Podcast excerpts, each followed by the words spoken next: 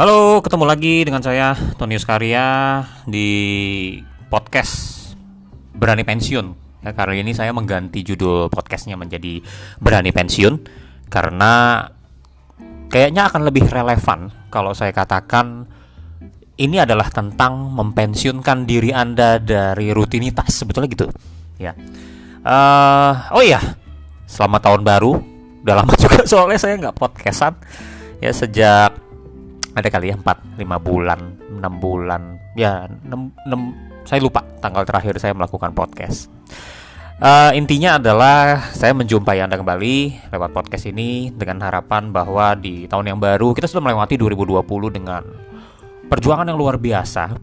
Entah itu perjuangan secara uh, mental secara fisik ya bagaimana menjaga kesehatan kita agar tidak terkena yang namanya covid 19 ya dan juga ada kita bicara mengenai perjuangan secara uh, materi. Ya, perjuangan secara materi adalah tentang bagaimana caranya Anda bisa uh, survive ya melewati tantangan 2020 yang begitu berat karena umat manusia sebetulnya belum pernah mengalami hal seperti ini dalam jangka waktu 100 tahun. Jadi Konon kata kabarnya tahun 1929 terjadi pandemi di dunia.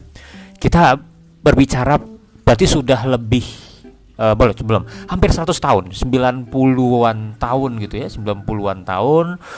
Jadi orang-orang yang waktu itu pun menghadapi pandemi ya sudah tiada atau ya sudah sangat-sangat lanjut usia jadi kita benar-benar menghadapi sesuatu hal yang baru dihadapi. Semua bisnis mengalami goncangan. Ya kalau nggak boleh dikatakan semua sebagian besar lah ya, karena memang ada beberapa bisnis yang tidak mengalami hal seperti itu, ya malah nanjak dan sebagainya.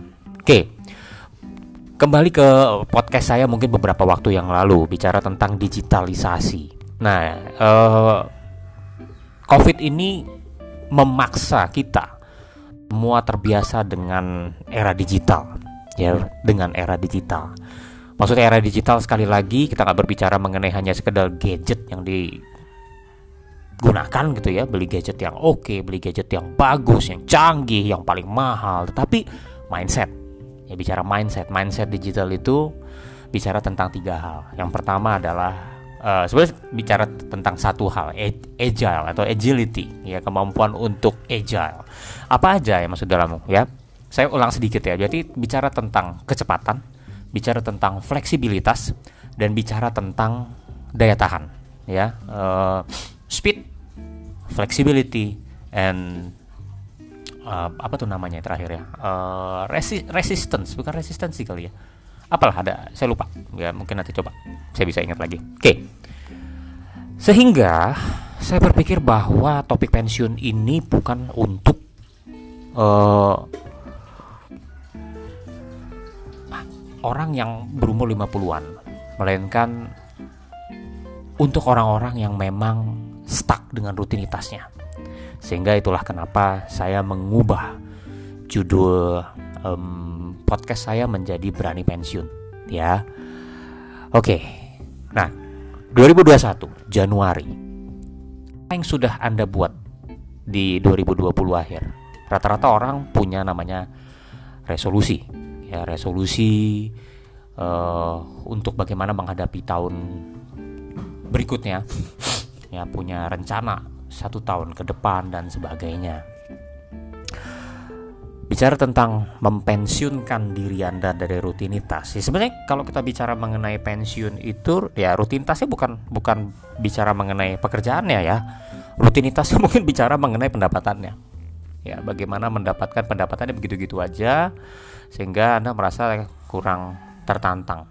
Sekali lagi saya tidak mengatakan bahwa entrepreneurship atau mempensiunkan diri Anda dari pekerjaan adalah untuk semua orang ya bagi beberapa orang ketika sudah mendapatkan passionnya sebagai karyawan atau staff ya atau bahkan mentok misalnya sebagai top management di sebuah perusahaan itu adalah pencapaian yang udahlah nggak dia nggak cari-cari yang lain ya lakukan saja. Dan bahkan selamat untuk anda. Congratulations. Tapi sedikit dari 200 sekian juta atau sekitar 100 juta manusia produktif yang pada saat sekarang ini ada di Indonesia. Anggaplah sekitar 20% lah gitu ya atau kurang dari 20% atau mungkin sekitar 1% atau 1% persen dari 100 juta aja udah 1 juta orang yang punya pemikiran seperti itu yang apakah saya harus pensiun gitu. Nah, sekali lagi pensiun ini bicara tentang keputusan. Bagaimana mempertahankan sebuah keputusan pada saat Anda berada di titik terbawah yang mungkin tidak pernah Anda alami sebelumnya sewaktu Anda menjadi seorang karyawan. Nah, ini juga yang menjadi pertimbangan seseorang ketika dia ingin membangun usaha sebagai bagian dari pensiunnya. Ya, sekali lagi di podcast saya sebelum-sebelumnya juga sudah saya katakan uh, pensiun itu nggak harus bangun usaha gitu. Tapi kalau misalnya anda membangun usaha ya bagus gitu ya. Karena memang membangun atau entrepreneurship itu membangun karakter kita juga.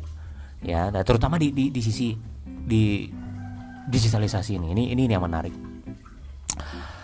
Uh, apa yang apa yang harus kita lakukan di 2021 yang pertama ya yang pertama mungkin anda boleh catat ini gitu ya anda harus benar-benar mengetahui tentang digital.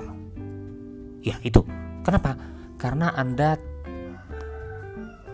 kita orang Indonesia lah ya. Ya, kalau nggak boleh dikatakan uh, orang Asia itu, tapi kita di Indonesia adalah orang yang paling terlambat untuk menyerap digital. Paling lambat. Untung sekali lagi, salah satu sisi positif dari COVID ini adalah memaksa sebagian besar dari orang Indonesia untuk belajar tentang digital dan beradaptasi hidup di dalamnya gitu. Ya, di dalam pelatihan-pelatihan yang saya berikan, sering kali saya katakan bahwa kita adalah orang-orang yang merupakan pendatang di era digital ini karena sebenarnya era digital ini adalah milik para milenial ke atas gitu ya, generasi-generasi baru. Orang-orang yang sudah terbiasa hidupnya dengan internet ya, dengan komputer, dengan gadget dan sebagainya. Nah, peralihan inilah ya, saya sendiri bagian dari generation X atau Gen X gitu. Tapi memang karena latar belakang saya di dunia IT membuat saya setidaknya mengerti ya saya nggak mengatakan bahwa saya digital banget nggak tapi setidaknya mengerti how to survive di era digital ini nah, banyak hal lah yang nanti akan saya bahas dan mudah-mudahan saya bisa cukup konsisten karena that's my issue kali ya bicara mengenai konsistensi ya karena selama ini berpikir ya alasan aja lah oke okay? oke okay, nah kembali lagi agility Ya, bicara mengenai agility, nomor satu tadi dikatakan Anda harus belajar digital. Yang kedua, kita berbicara mengenai ah, buat apa sih Anda belajar digital? Mencari tahu berbagai macam peluang untuk mendapatkan pendapatan yang sesuai dengan keinginan Anda.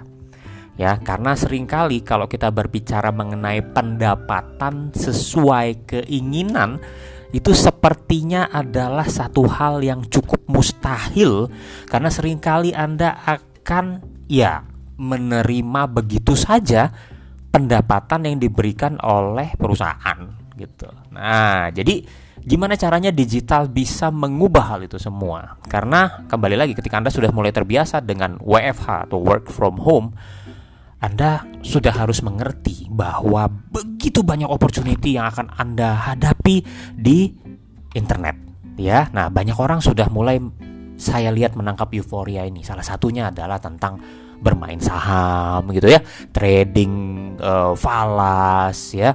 Uh, ada juga beberapa aplikasi tentang misalnya mendapatkan uang dari iklan. Bagus gitu. Artinya Anda sudah mengerti betapa digital ini uh, akan membuat Anda menjadi lebih pintar ya, menjadi lebih pintar pintar itu bisa tanda kutip atau pintar itu bisa benar-benar pintar gitu kan apa sih bedanya pintar? Tanda kutip pintar tanda kutip itu adalah anda nelen semua informasi anda mencoba-coba semuanya tanpa memperhatikan resikonya. Nah itu pintar tanda kutip gitu. Nah, pintar yang sebenarnya adalah Anda melihat opportunity, tapi sebelum Anda benar-benar terjun di dalamnya, Anda harus benar-benar mengetahui secara jelas apa impact dari opportunity itu terhadap Anda, baik positif dan negatifnya.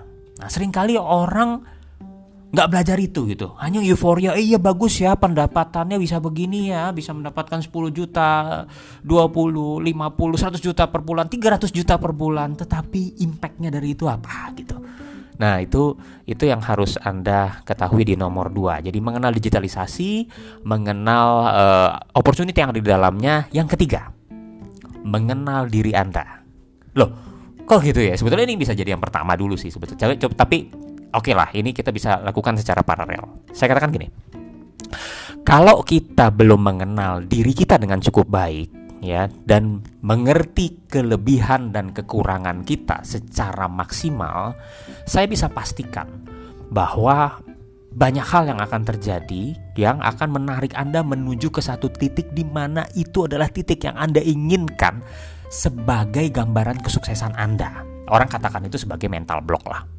Nah, 2020 kemarin saya mempelajari sebuah buku ya, bolak-balik baca bukunya, terus uh, juga ada law of attraction masuk ke dalam kehidupan uh, saya di 2020 akhir gitu ya. Ada seorang guru yang luar biasa juga yang mengajarkan tentang apa yang di, di, dikatakan oleh buku tersebut ya secara lebih in detail. Di sana saya mau terbuka pikiran saya bahwa selama ini saya belum benar-benar mengenal diri saya sedalam-dalamnya. Saya harus digging deep ya atau menggali diri saya.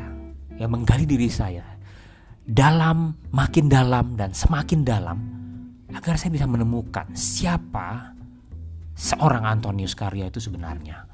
Apa latar belakang kehidupannya yang bisa yang membuat terjadi seperti semua ini gitu. Dan itu harapan saya Anda juga bisa belajar ya.